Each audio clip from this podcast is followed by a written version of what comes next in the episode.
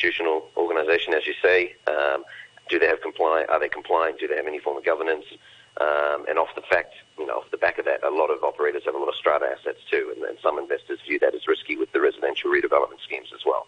Okay. So, look, overall, you know, Redbox has been very well placed to to capitalise on that, with with obviously having most of our sites safe certified uh, under the Storage Association and vetted by Knight Frank, uh, and I think with increasing investment in technology, um, there are still opportunities to, to scale platforms in Hong Kong. All right. Well, Tim, we'll, uh, we'll look forward to hearing more about that in the future. Thank you very much. That's Tim Alp, the CEO of Redbox on Money Talk. You're listening to Money Talk on RTHK Radio 3.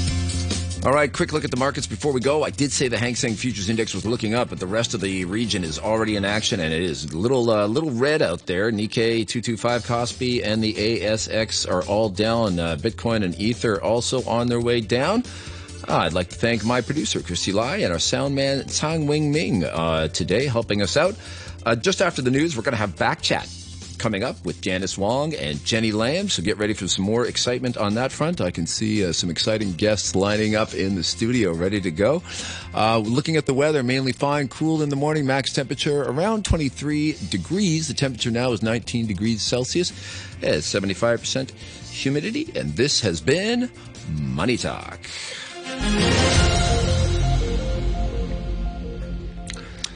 The time is now 8:31 and the news with Barry O'Rourke. Mainland authorities have announced a loosening of COVID 19 restrictions, which will see frequency and scope of PCR testing reduced.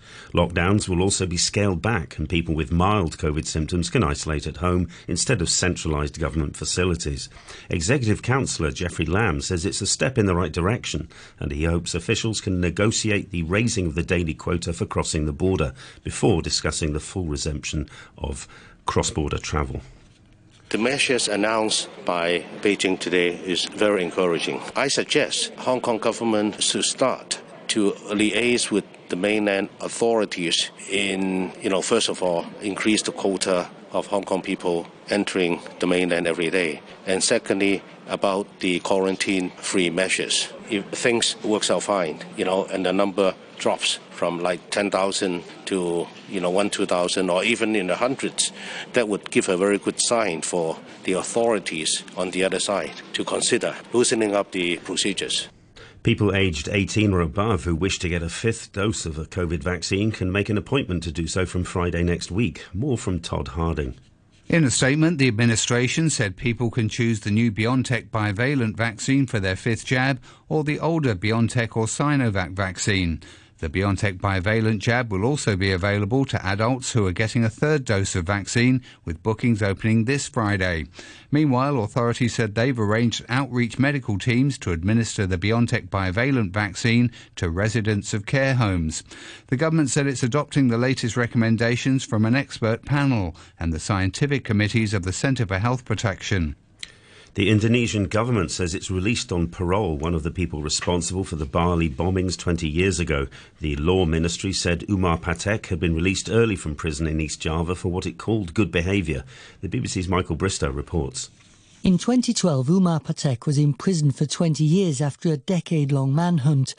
As a member of a radical Islamist group, he'd helped mix the chemicals for bombs that killed 202 people on the holiday island of Bali many of them Australians. He's ended up serving only half his sentence. His early release was approved in August.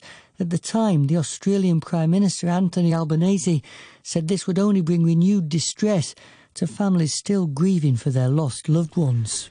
The United Nations General Secretary Antonio Guterres says he's deeply concerned about the first confirmed public execution in Afghanistan since the Taliban returned to power.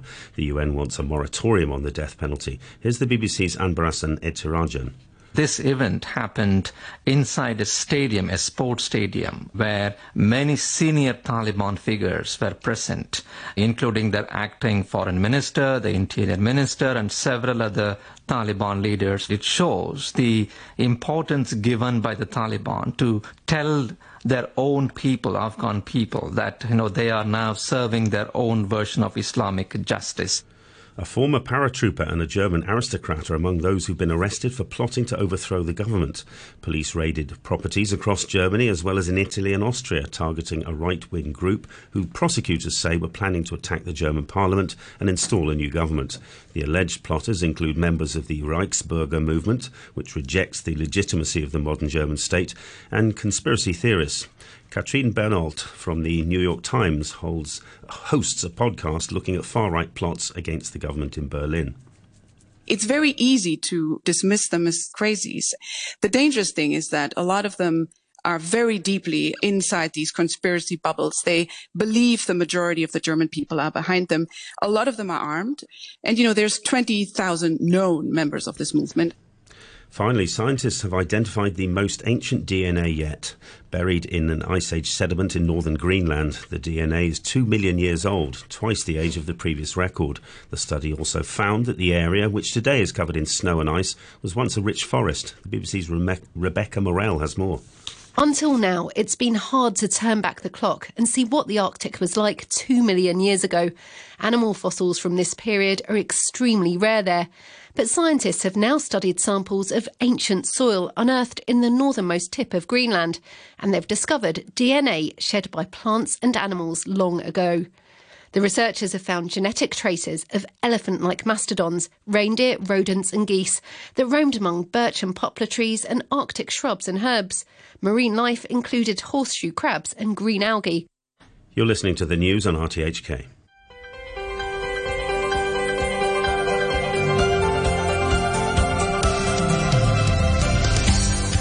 Good morning and welcome to Backchat. I'm Janice Wong and our guest presenter is Jenny Lam. On today's program, we're looking at the government's proposal to double the littering fine to $3,000 to boost its deterrent effect. It's also looking at quadrupling the penalty for illegal shop extensions and the illegal dumping of construction waste to $6,000. In a paper submitted to LegCo, the government said it was necessary to raise the statutory penalties to sustain, consolidate, and enhance environmental hygiene in the long run. The proposal comes as a number of fixed penalties notices for offences of obstruction of public places almost doubled from 2019 to 2021, according to figures from the Food and Environmental Hygiene Department. So, how effective will higher penalties be? What impact will it have on Hong Kong's effort to reduce overall waste? After 9.15, we'll be looking at calls for the government to provide better support for women going through menopause. And at 9.25, we'll get the latest World Cup update from our sports correspondent. And uh, joining our discussion this morning, we have on the line Lawrence Iu, the Executive Director of Civic Exchange. And uh, here with us in our Kowloon studio is Southern District Councillor Paul Zimmerman, the CEO of Designing Hong Kong. And later on in the program, we'll also be joined by Beatrice Siu from Greeners Action. So, first of all, Paul, what do you think? Double the fine, double the deterrent?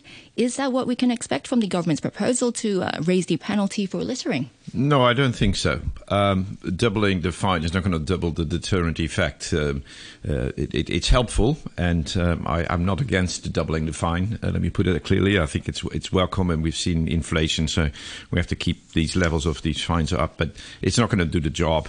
Um, and and I, if I use an example, bills posted on the side of the road. Uh, I have these in Pok so all these all these property agents they're all sticking bills everywhere, and we've been fighting them for a long, long time. Their phone number is on the bill despite the fact that their phone number is on the bill, the government cannot enforce because they have to see the person hanging the bill on the lamppost, which is a, a ridiculous thing. And so with this with this amendment, uh, government really should address the issue of of, of who can you prosecute. Uh, so if they have this whole concept of a person in charge, and it got to be seen to be hanging the poster. Well, maybe it just got to be the beneficiary, and the beneficiary then has to prove that it wasn't him that put his phone number on the on the on the lamppost. Uh, so they have to really change that around. Uh, uh, so and, and you can look at the other two categories, littering and shopfront extension, in a similar manner. So you're, you're saying better enforcements. What about what about the number of bins that are around? Well, then it comes to the issue of littering. Um, uh, so uh, we, we now have this discussion about removal of bins, uh, which in itself is, of course, related to the waste charging that is coming. Um, but still, people need to recycle, and in some areas we need bins because there's a lot of congregation of people, and they're consuming and they're eating food outside uh, at at, uh, at, at shops, and so they got to dispose. Of. So we need we need a a, um, a better, I think, thought through process of of what bins do we need where. Um, I was driving out of my village this morning and I was looking at the bin site on the side of the road, and it's a mess because the recycling bins are just way too small. Everybody's making an effort to recycle, and the bins are too small. So, uh, again, just removing the bins is not going to help. It's going to increase littering. But the, the bigger issue, I think, is is uh, our con- construction industry the small contractors. I'm not talking about the big ones that are under having a waste license requirement to bring the waste to the dump site. I'm talking about all the small renovation waste. These guys finish their job at seven o'clock in the evening. They got two bags of waste in the back of the of the van of the Ace van. Where are they going to put it? they would have to drive all the way to Tseung to the end of the landfill to, to deposit it. It's not going to work. These guys want to go home, have dinner with their wife and kids. So um, we need facilities for that small construction waste that are in closer proximity to where people work. So then they're going to be enticed to actually drive over there and do the right thing. These guys don't want necessarily to dump the side of the stuff on the side of the road, but they want to go home too. So I think there's got to be a facility available for small construction waste, and that's absent and uh, not recognizing the reason why people dump things on the side of the road. I think uh, is and just increasing the fines is not sufficient. The government got to do more. So, Mr. Iu, what, what, do you think? I mean, Paul here, he's just saying uh, that increasing the fine will uh, not be enough. Um, definitely, I agree with Paul. That, um, increase the fine is not enough because the fine is just a small part of like the whole campaign to improve, improve Hong Kong people awareness. So that I believe that the Hong Kong government, especially the environmental and ecological and ecology bureau, definitely need to use the science approach to create a science-based action list in three particular areas. The first one is the enforcement hotspot. And then secondly is like how to educate people to change their mindset. And then thirdly is like to identify where they need to enhance or increase the number of the community recycling station. For the enforcement one, Paul just mentioned one really good thing is like it's very hard to enforce, even though the phone number on it, and then still no enforcement. But actually now that all the SIM card already is like registered with your ID number, so that the government can use a more innovative approach to enforce um, this kind of um, action.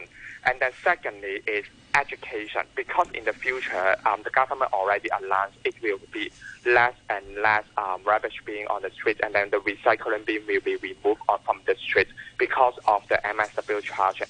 So that we need to educate Hong Kong. The government need to put more resources to educate Hong Kong people to really like learn how to like to change their habits.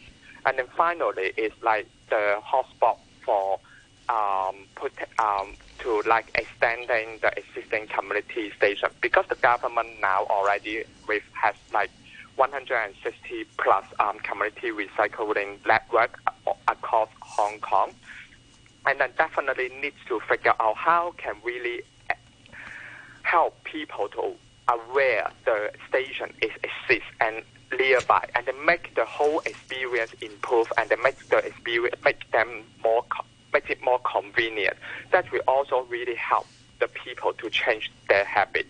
All right. I have a message here from a listener, Richard. He says, uh, in terms of the uh, increased penalty, he says this is all well and good, but uh, like what you're mentioning, um, who's going to enforce this? I mean, every day there are people dumping furniture, construction waste, cars, and whatever else they don't need out here in the countryside. Um, that message is from Richard.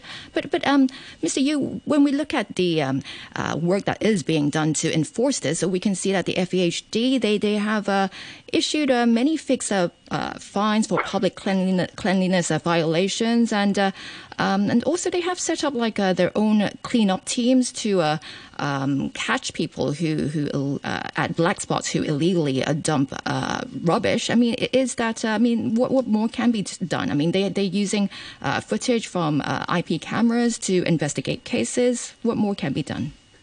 Okay, so maybe three areas. The first one is like um, enhance the efficiency of enforcement. Secondly, is like progressive increase the fine, and that for those is like keep um, violate um, the law or like keep push obstruct the road or illegal dumping. And then thirdly is review um, the fine, uh, review the fine, and then also is like uh, regularly after the implementation of the MSW bill. Um, in particular, for, let me um, share more about like how to enhance the enforcement because now I observe that like in the in Sai Ying Pun, there are some um, stores like keep um, obstruct the road. However, the FEHD staff is not really able to really effective find them effectively because they need to like collect a lot of evidence and then also take a lot of photo before they really can make action. That means that um, that is not sufficient to really like um, stop um, the shop um, obstruct the road. They just simply simply is like internalize um, the um, fine into their rent. However, actually the government can really use some approaches like can really find them immediately after, if they still haven't really changed or removed the obstacle um, object on the road or like is really take away immediately. That can really um, enhance the enforcement. And then secondly is progressively because 6,000 Hong Kong dollar is not really like um, sufficient to find them because it's just a small money. Maybe they like one or one hour or just like 15 minutes already can get this kind of um, revenue. So that the government definitely need to really um, think about the fine structure. Maybe make a progressive um, structure, or like if the shop is like um, repetitively um, fined by the FEHD, maybe the shop owner need to like send that him to the court. And then the finally is like definitely need to review um, the fine structure uh, regularly because the previous um, fine um, adjustment was like um, 2003 at the SARS, but now we almost like get out from the COVID, so that you can see um, there's a really um, huge time gap um, that the government really didn't re, um, review um, the fine structure. I still remember one wonton noodle at 2003 it was cost like 10 Hong Kong dollar, but now for one wonton noodles at least cost us like 40 Hong Kong dollar. So that that um, is not the existing fine is not sufficient. However, in the future, the government definitely needs to review the fine structure regularly. Right. So, uh, Paul, um, Mr. Iu here, he's saying the uh, $6,000 fine for illegal shop extension is uh, and illegal dumping is not enough. But, I mean, some shop owners, uh, they have told RTHK that the proposed increase is actually too high, especially during the current economic downturn. Um, what's your view on that? I mean, is this the right time? Well, I, I, I, guess there are two things. One is the uh, the level of the fine. The other one is whether you're willing to tolerate that somebody has an extension. Um, if you if you look at the, um, the, the fines, I totally agree with Lawrence. Uh, the government got to have a progressive system uh, where if it's your first time, you get a one time the fine. If it's your second time, it's three times the fine. If it's the third time, you get five times the fine. There's a progressive system so that you really put the pressure on people the issue is uh, enforcement. So this having to identify the person in charge at the shop uh, that has to be addressed. It should be just automatically be the owner of the shop right there, and then the property owners who deal with his tenant, and the tenant can deal with their staff. But the government should not have to go and find out who's the person who did it. That that's just it, it makes it so clumsy the enforcement. So so that needs to be addressed. But on the issue of tolerated areas there are some shops where extensions are good. For example, the flower market in in in in Mong Kok. You know, why is that? A, why is that good? We got a great market there, an exciting market, and great space where people love to walk around and enjoy the flowers. It's yeah, it's a, there's a tradition of having shop front extension. The flowers are all over the street but it works and it's nice and it's attractive and, and people love going there and they love walking the street there and go through the market. But then it's about managing that as a market. It's managing the tolerated areas where you do allow for people for a certain time of the day to put flowers outside in specific areas. The government has recognized that there is a need for that, but they have never really pulled that through. Now, another tolerated areas, if we would push all the recycling to indoor space, so we say to all the recyclers in the city that really gather the materials during the day and then a truck arrives later in the afternoon and removes it, that they have to be inside a building, recycling would be extremely expensive and unfeasible. So we need space for recycling in the city, and, and we, we have that. And can can government have a system where we tolerate areas where the recyclers operate, where they do gather materials during the day and then the truck comes and removes it the nighttime they gone? Then and then where do you do that or where do you not do that? So I think that on one hand, shopfront extensions need to be addressed. We need a multiplier in the uh, progressive uh, finding system. We've got to resolve the PIC. But at the same time, we can't sterilize the entire city. There are good things about the use of public space for activities, and we've got to facilitate that, and we need a, a good progressive mechanism for that. Um, wouldn't that, that just make enforcement even harder for, for these officers? I mean, if you say the flower market, okay, um, you know, is, is pleasant, you know, it's flowers, the people up in Sheung Shui near the border will make the same argument. We have a very vibrant market. Well, right now, we don't have those cross border shoppers, mm-hmm. but when they do, they say, we have a very vibrant market too. Well, it's, it's, it's, making sure that you can regulate it and have a system for it where people can apply, the district council can give comments, and then there can be a regular review. The boundaries are set out on the street, not what you currently have, where toleration of, of certain areas, as the government is doing it, is really basically about closing your eyes is about not enforcing and just letting it happen. It's not about designating areas. It's not about a procedure of uh, uh, agreeing on what the boundaries are, what the time schedules are. So that needs to be a, pro- a positive process, not just a, kind of like a close my eyes in this tolerated area, which is what currently happens in Mong Kok. Um, about this idea of a progressive fine, should that be applied to everyday littering?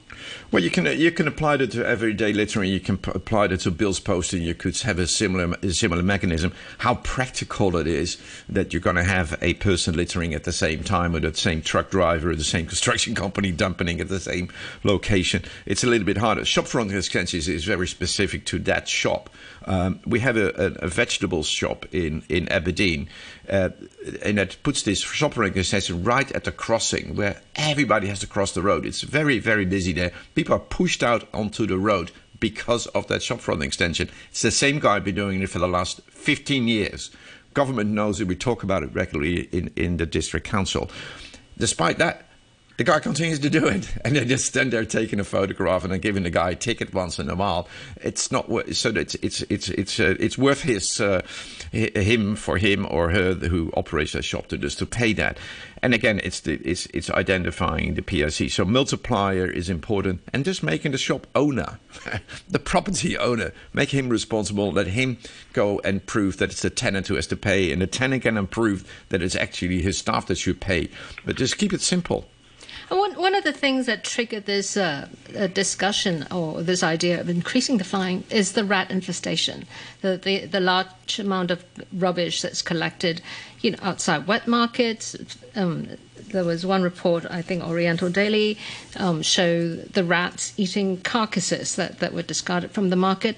Um, so I looked it up, and and and it seems that uh, there was a problem in the way they count uh, the number of rats because they use sweet potatoes as bait, and the and the rats are simply not biting. So they're saying the number of rats is actually way higher than your index.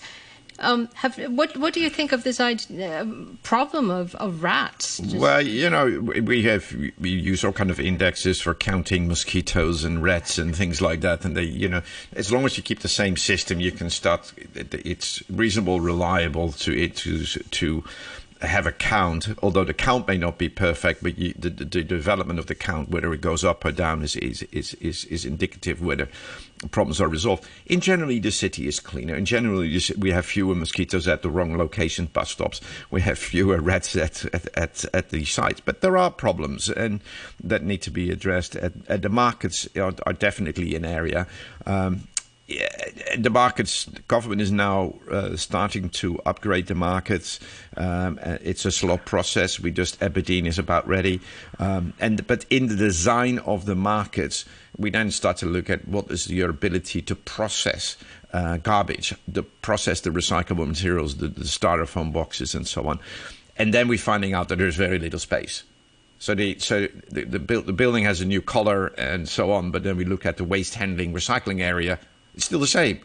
Uh, which is a problem in every building in Hong Kong that we still build buildings with very little space for managing recyclables, for managing our, our refuse, that we don't make enough space for it. So most buildings then deal with it in the car park area or just outside.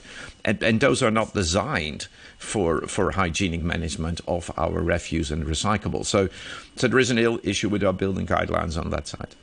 All right. Uh, I just want to go back to uh, Mr. Iu for a moment. Uh, you talking earlier. You're talking about the uh, difficulties in enforcement. I, I, have a message here from our listener Polly, and uh, she wants to know whether we can just use surveillance cameras all over Hong Kong to, to help catch people who, who are violating these these regulations. So I think that will make um, surveillance camera is good for the enforcement.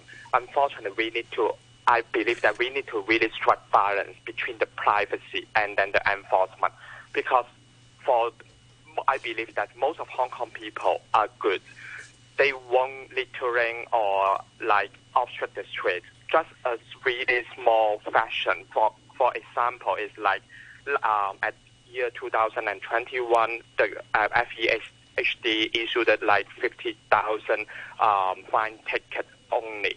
So that is like a small portion of um, people um, just um, do um, did something bad, and then I don't really think that it's not a good idea to really influence or affect um, the most of the Hong Kong populate life uh, in this on this particular area.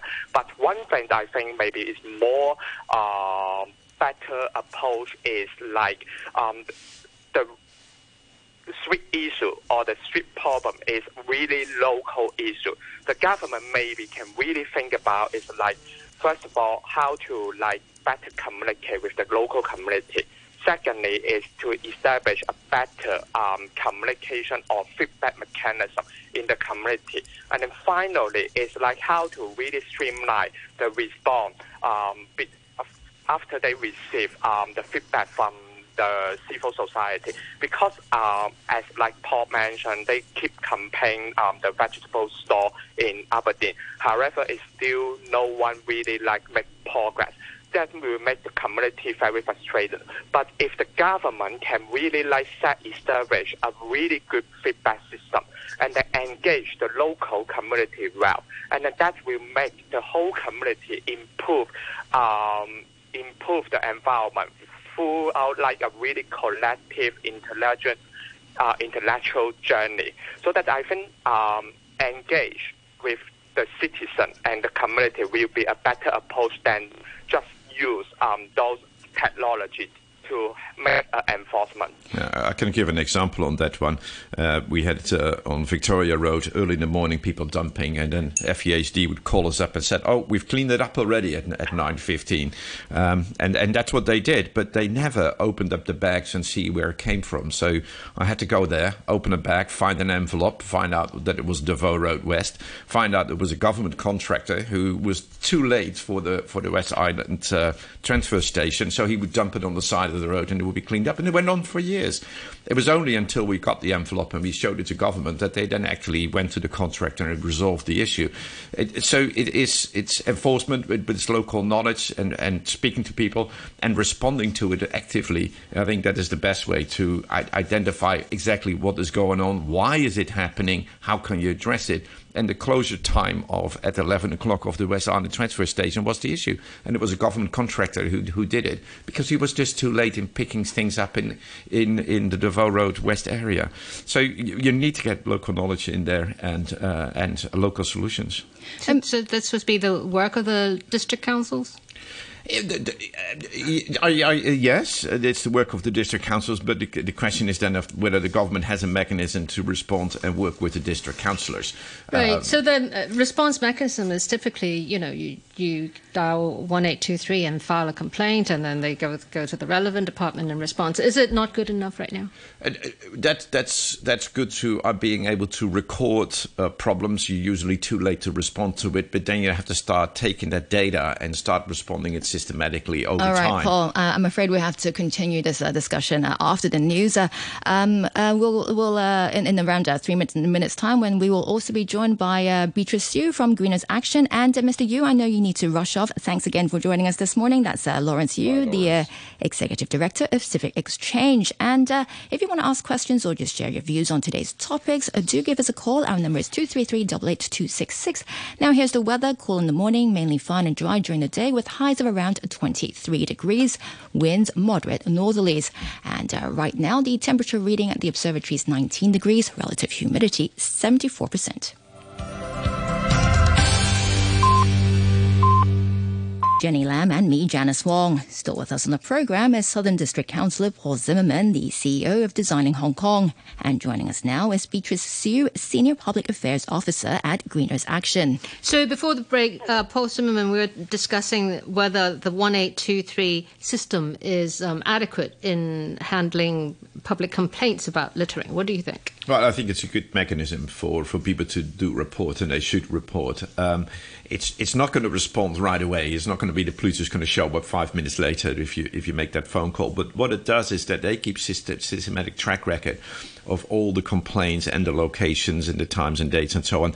And they, they turn into reports, and these reports are being used then for government to respond to, and they ha- they have to respond to that. So the various departments get the reports from from the efficiency unit, from t- uh, t- uh, basically for all the reports that came in on tell me at 1823.gov.hk.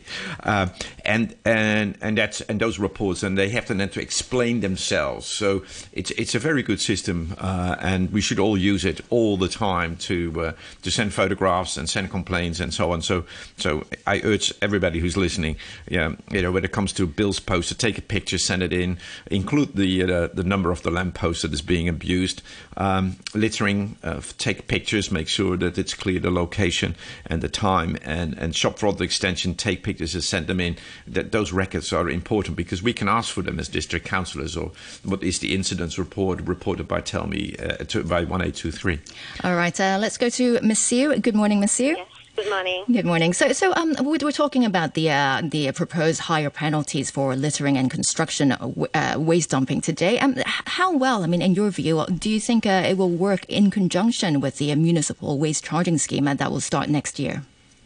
Yes, I think it's actually a very good timing um, in line with the MSW, we call it MSW policy in uh, next year. And uh, we think that it's a good move for the government to increase the uh, penalty by double because it had not been adjusted um, since 2003 for um, actually quite a long time, uh, about 20 years. So I think it's time for um, the government to adjust the penalty. But what we are talking about is not just penalizing people. Um, we think that the government also optimize the uh, facilities for um, people who litter and also uh, keep monitoring, uh, keep monitoring if there are any um, illegal littering and also improve um, the recycling facilities in order to um, help people to litter properly and to recycle things that should be recycled. So we need education. Yes, correct. And facilities. I, I, I, totally agree. We need facilities. I mean, uh, we need, we got to have facilities for people to do to recycle or for people to bring their small construction waste. If we don't have facilities, then people continue to uh, to try to get rid of it just um, uh, on the side of the road somewhere. Yeah, uh, so this this um, lack of recycling facilities has been with us for, for a while. I mean, we used to send a, a lot of it over to the mainland for recycling. It's it's there isn't enough of it maybe because it's just not a viable business that people, you know, are not willing to take it up. On Recycling. The, mm.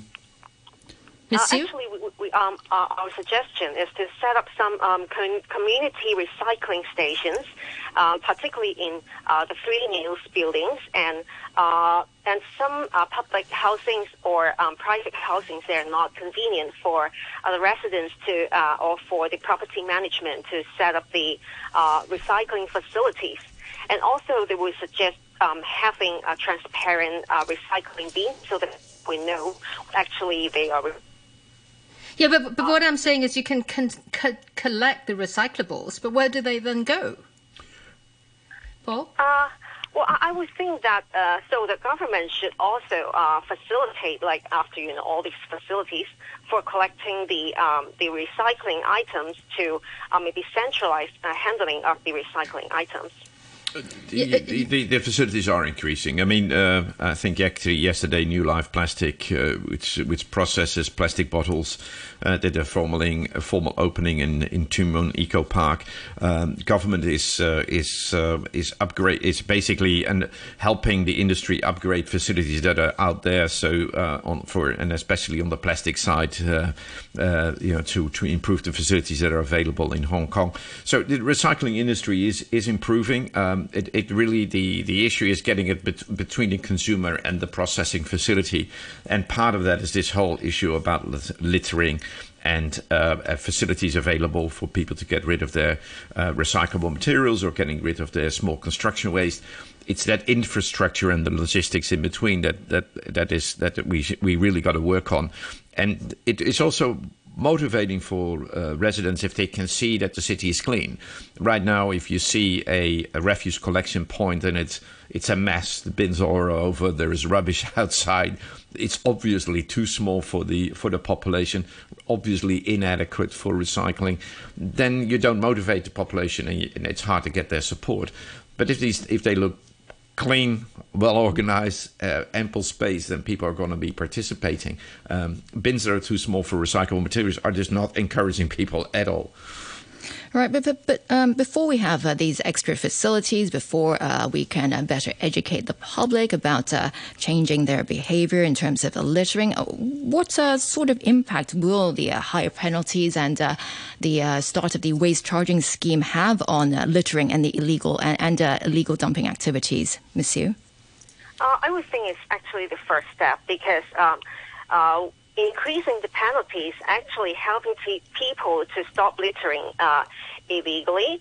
And uh, when they have this consensus, and uh, in line with the MSW, which means uh, charging the polluter, uh, polluter pays principle. And I think people will look for ways to recycle uh, the recycle more. Yeah, and Paul Zimmerman, you did mention that this is very much a sort of localized issue. We we all know, you know, um, certain areas of Kowloon, the, the, the, littering is worse than, than other parts. Um, mm-hmm. Should should should the so so Mr. Zimmerman should should more be done uh, on on a local level, more targeted education, more targeted communication, maybe through the district councils themselves. Yeah, and also understanding why people litter. I mean, uh, people are you know not necessarily bad people. You know, people are good. Uh, uh they don't they don't want to do this, but they, people live their lives, and you got to understand and respond to it. You can't just ignore that and and say we're just putting up a fine or uh, without enabling for people to behave well. And so I think it's we need to focus on both at the same time and not just in, in, increase the fines. Uh, what, what about the education part? What about the communication part? People want to. People are looking for the opportunity all the time to to be doing the right thing. So people are not looking for an opportunity to to do illegal things. So um, I, I, think the education is not the most critical thing. You've got to communicate well. Of course, you've got to make sure that people th- people can see it and and that uh, the the information is available, the access is there. Uh, but I, I, I, don't think you can throw just loads of money at, at education. The problem will go away if you don't provide the facilities. So fines are good, but facilities and, and processes is, is important. Beatrice, you, your thoughts? Yes, correct. Uh, I agree with uh, I agree with him. And then I would like to add one more point is that we uh, suggest also having ambassadors um, helping residents to uh, recycle things properly. And uh, we also think that uh, um, besides from uh, penalizing the uh, um, the uh, public, I think the government should have more uh, educational works on like uh, telling people that what should be uh, disposed and what should could be recycled, and which I think the government has been uh, doing this for quite a few years. But I don't think it's enough. Since if you have a look at the street uh, at the street recycling bins, and uh, they were actually quite uh, not working properly. So that's why the government uh, would like to uh, we uh, kind of uh, change the policy. Uh, but w- when we observe is that uh, actually the recycling bins in um, uh, in private housing in some municipal buildings actually quite clean. Hmm. So uh, we suggest having more ambassadors helping um, residents and maybe the public to um, to recycle the items. But but um, when we talk about education, Paul, I mean, how difficult do you think it will be? I mean, uh, I, I guess uh, maybe um, educating people not to litter is um, slightly easier than maybe um, trying to change people's habit of uh, some people's habits of uh, spitting on the floor or throwing their cigarette butts on the floor. Because I mean, they have been doing that for for many years. I mean, it's for some uh, elderly residents, maybe. Yes, honestly, if you take a look at the prostitution number, it's actually not that high. If you uh, look into like uh, like November in 2010, 2011, the prostitution number was like 70 something. So we see that it's not that high. So it means that uh, people are actually having more consensus that they shouldn't litter. Uh, um, uh, illegally, but if you look into uh, places like rural area, uh, like rural areas, and some other places that were not well monitored, and you'll see a lot of uh, illegal littering, and that's why we also suggest that the government should have more um, monitoring on on the black spots of uh, littering. You know, this, this, the spitting. I think the uh, uh, SARS in 2003, and now with, and now again with with COVID. I mean, spitting has disappeared from Hong Kong. Street, spitting in the street. So um, people people don't want to do bad things. Uh, the, the, uh, you know, littering in, in the country in the in the country areas. I mean if you're coming down from a hike in the mountains, where do you deposit your materials? In your your, your wet your wet uh, skins of of uh, the the the the orange you've eaten. Where do you deposit them before you get onto public transport? There is the coordination of those points is not very clear, and, and so we, people have a need to deposit things along their along the way. They're not carrying everything home all the time, um, and and that might not be reasonable to expect that from people. So I think the facilitating people to to do the right thing is important. So where are the bins when you come down from Ma On Shan uh, and and you go you leave the country park? There are none, uh, but there could be easy. But you know where people take public transport, so maybe facilities should be there. But that's a coordination between the country park authorities and and the FEHD. That kind of level of thinking we need. We can't just remove everything and then say, "Well, guys, you're wrong." You know, take it all home. Um, facilitation is important. Right, and and earlier in our discussion, we talked about uh, a feedback uh, mechanism for the community, and uh, uh, our listener Colin here, he, he's uh, written an email, and he says the police have an excellent e-reporting system where various things can be reported online, including uploading pictures. He says it's very useful for illegal parking reporting, and that email is from Colin. Um, Paul. I mean, this um, e-reporting system uh, Colin is talking about, do, do you know if uh, it can also be used for um, reporting uh, littering or illegal dumping of uh, there are two e-reporting systems. One for the issues related to police enforcement, and the other one for other issues. So um, I recommend people to always go, use the Tell Me at 1823.gov.hk. Uh, you can find, you can go to their website. There's a form you can fill out uh, under that system. Uh, tellme.gov.hk. Um, and the the other one, if it's if it's really a police matter, you can also fill out uh, information uh, at the uh, the police reporting site. Yes, I agree on that too. Uh, uh, sorry, uh, let me add point. Uh, if you take a look at uh, Japan, actually, um, it creates a system that allows people to uh, report if they, they see any illegal littering. Um, and also, the penalty was really quite high for could be up to 10 million Japanese dollar if you take a look at it. So maybe Hong Kong can can refer to kind of reporting system so that uh, people will alert that they shouldn't uh, litter illegally. Yeah, I'm glad you brought up Japan, uh, Beatrice, because uh, uh, many, many years ago, um, I you know, I need to dispose of some garbage in Japan, and the way they have the the way the system is exactly what you mentioned. You have little old ladies who stand on street corners. All the uh, bin liners are transparent. So on one day they do plastic, on one day they do papers, and this is all locally enforced. Paul Zimmerman, do you see such a system in Hong Kong? Yeah, I can see such a system in Hong Kong. We just have to all uh, work together, and, and I think we need a positive attitude on, on, on government side on putting in facilities that enable that, uh, transparent bins, uh, making sure that the refuse collection points are well designed and are of adequate size. Uh, you know, just go to Big Wave Bay or go to any small area and look at, you know, the population has grown since these sites were put in place. Our our requirement for separation has has has increased, and, and we're still having refuse collection points that look like, uh, you know, the Second World War. So we really got to get the facilities in place that enable people to do the right thing. All right, Paul, we'll uh, have to leave it here for now. Thanks again for joining us this morning. That's uh, Southern District Councillor Paul Zimmerman, who is the uh, CEO of Designing Hong Kong. Many thanks also to Beatrice Siu, Senior Public Affairs Officer at Greeners Action.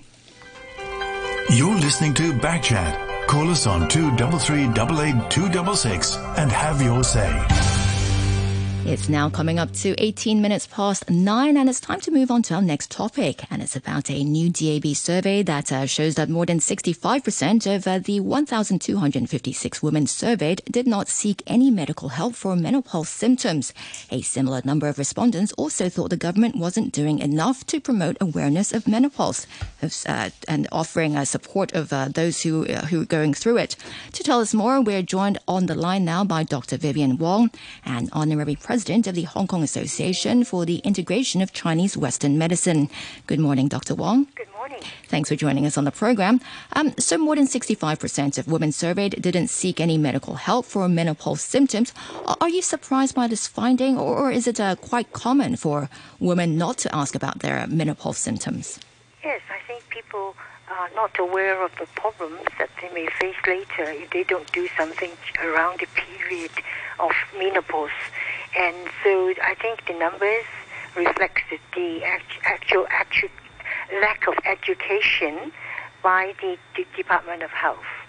Because people don't realize that they need to assess the risks of uh, problems such as like osteoporosis, and then um, to get them uh, tested, and then to to be taught how to prevent um, the bones from getting worse, for example. So, so this is sort of a whole chain of uh, education, evaluation, prevention, and perhaps the need for medication. So, so this, this is something that uh, we are trying to push uh, the government to do, and this is actually basic for primary health care, and uh, we we should be able to do it uh, because now we have these. Um, 18 district district health centers and government has maternal and child centers, women's centers, and so forth.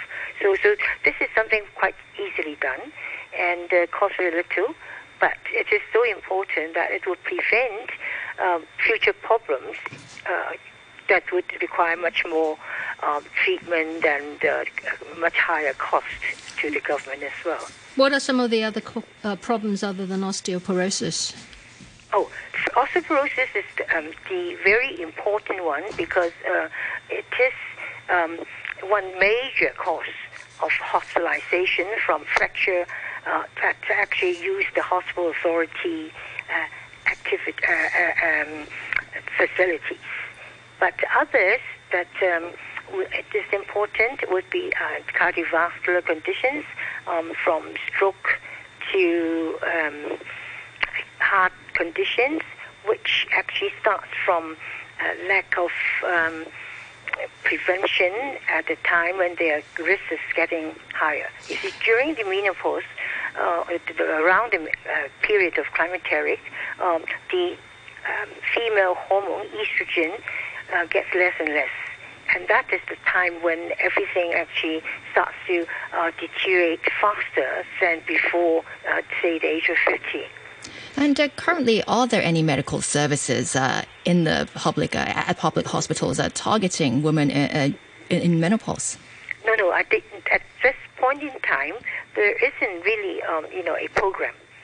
and uh, in, in fact, with the CHP, you know, the Center for Health Protection, for example, they, they have actually got expert groups that worked on cancer screening, for example, and uh, they've done, uh, you know, a couple of recommendations for um, healthcare professionals for both cervical cancer and breast cancer. And these are very important, but uh, they have not actually started, um, you know, total population um, uh, screening or high risk assessment. And that is very important. For example, when we talk about breast cancer, um, the University of Hong Kong has come up with um, um, a questionnaire uh, to assess, it can be done um, to assess the risk of having breast cancer. People know about like family history, genetics, and so forth, right? So you could actually have that done, and then uh, select the ones that need um, regular uh, checking uh, in terms of mammography and so forth. So, so these are things that could be done, and they know they have the recommendations already, but uh, uh, they have just started to do pilots and it is far too slow. In fact, we should be doing it on all women between the age of, say, 45 to 55. Mm-hmm. And uh, the government is going to come up with a blueprint on primary health care soon. Uh, how should um, healthcare for women be covered in the blueprint? Oh, that's very good. I think that is the most important thing. In the blueprint, uh, we should actually put down this, um, you know, perimenopausal assessment as a basic for every individual. You see, uh, the point is, uh, it could be done um, by, um, you know, your GP or family medicine doctor, or it could be done um, by um, the district health centers and, the, you know, all these public centers that are in the primary health care loop. So, so this is very simple. All the government needs to do is to come up with the, um, the standard uh, assessment protocol and then uh, everyone can follow it. What about what? What about the cost for public health care? Have you thought about that? If we provide um, all of these tests for free, that's very important. I was just uh, trying to explain that uh, the cost is so little that uh, it can be done. Some of it is like self-assessment, so you, you enter the questionnaire and so forth. And the other is actually just one GP visit would uh, cover, you know, the assessment and everything, and then uh, the advice on prevention, for example, like exercise. Those could be just on the, uh, you know, on the web. Uh, you know, you could put it up. People could follow doing it and so forth. So, so, so the cost is really quite small and only a very small portion of patients need to be on estrogen, so replacement therapy. So that can be prescribed by the um, uh, by the GP. But most importantly is that by prevention, uh, we'll be averting uh, the need for going into hospital, which will be much much more uh, expensive. So um, the DAB that released this survey, Elizabeth Quat with the DAB, she said that uh, part of the problem is the stigma um, attached to menopause um, in in Hong Kong. Would you agree that's a, there's a problem there? That that is perhaps uh, some of these um, uh, uh, sort of I would think uh, rather colloquial uh, words that we use in Cantonese. Um, so so I, I, guess that is the case, but uh, I think from sort of a feminist viewpoint, uh, that is derogative. But uh, whether it does um, prevent people from seeking help, uh, we're not sure. But certainly, that that's something that we, we, should not, uh, uh, you know, continue to do. All right, uh, Dr. Wong, thanks again for speaking with us uh, this morning. That's uh, Dr. Vivian Wong, an honorary president of the Hong Kong Association for the Integration of Chinese Western Medicine. It's now 25 minutes past nine, and it's time for our World Cup update with Adam Chung, our sports correspondent.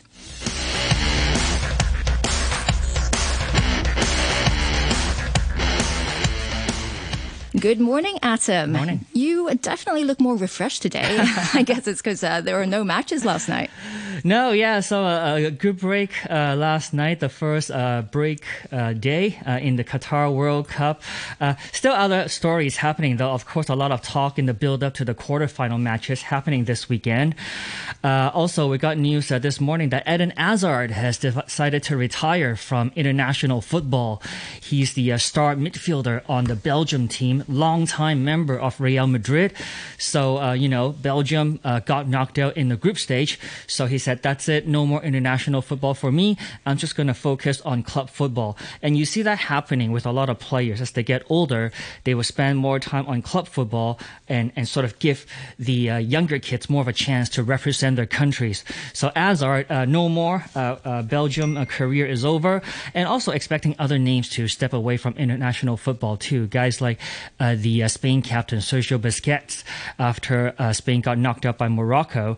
even guys like Xherdan He apologized uh, to the Switzerland fans after they got uh, pounded by Brazil. Uh, he could uh, probably has played his last international match as well. All right. And now, now Adam, we're more than halfway through the World Cup, and um, all six Asian teams are out. Uh, what's your assessment of uh, their performance uh, this year? Yeah, it's interesting. So, uh, three Asian teams made it into the last 16. That's the best ever at a World Cup. I would say Japan did the best, considering they beat the heavyweights like Spain and Germany along the way, and they should have beaten Croatia uh, in that uh, last 16 match. Now, I think they their recipe for success is getting guys to play in the top leagues in Europe. More than half of Japan's team, uh, the players, play in Europe's top tier competition, including eight guys on the German Bundesliga. Compare that to Korea and Australia. Uh, those two teams only have about half of their players playing in Europe. Now, if you look at the Middle East teams, uh, Iran, they're, they're okay. They've got a few guys playing in Greece and uh, Turkey. But Saudi Arabia and Qatar, all of their players play domestically. They're very protectionist uh, about their players. And this is ironic because after Morocco, uh, beat Spain to reach the quarterfinals, you see Saudi Arabians and Qataris, Egyptians all celebrating. It's the first time an Arab nation has made it into the quarterfinals. Well, you look at the Morocco lineup, more than half of their players, 20 players out of 26 on the squad, play in the best leagues in Europe. Guys like Hakim Ziyech plays in Chelsea. Their goalkeeper Bono plays in Sevilla. So if they want to do better, uh, the Arab nations, uh, other countries, they need to open up and have more players interact with other countries. All right. right. And uh, we, are we're coming up uh, to the end of the program. Um, are there matches that uh, we, we should watch out for tonight? Uh, well, there's, there's no match tonight, uh, basically, so we're looking forward to the quarterfinals. So, uh, of course, that starts, we're looking at tomorrow night, 11 p.m., starting with Brazil versus Croatia.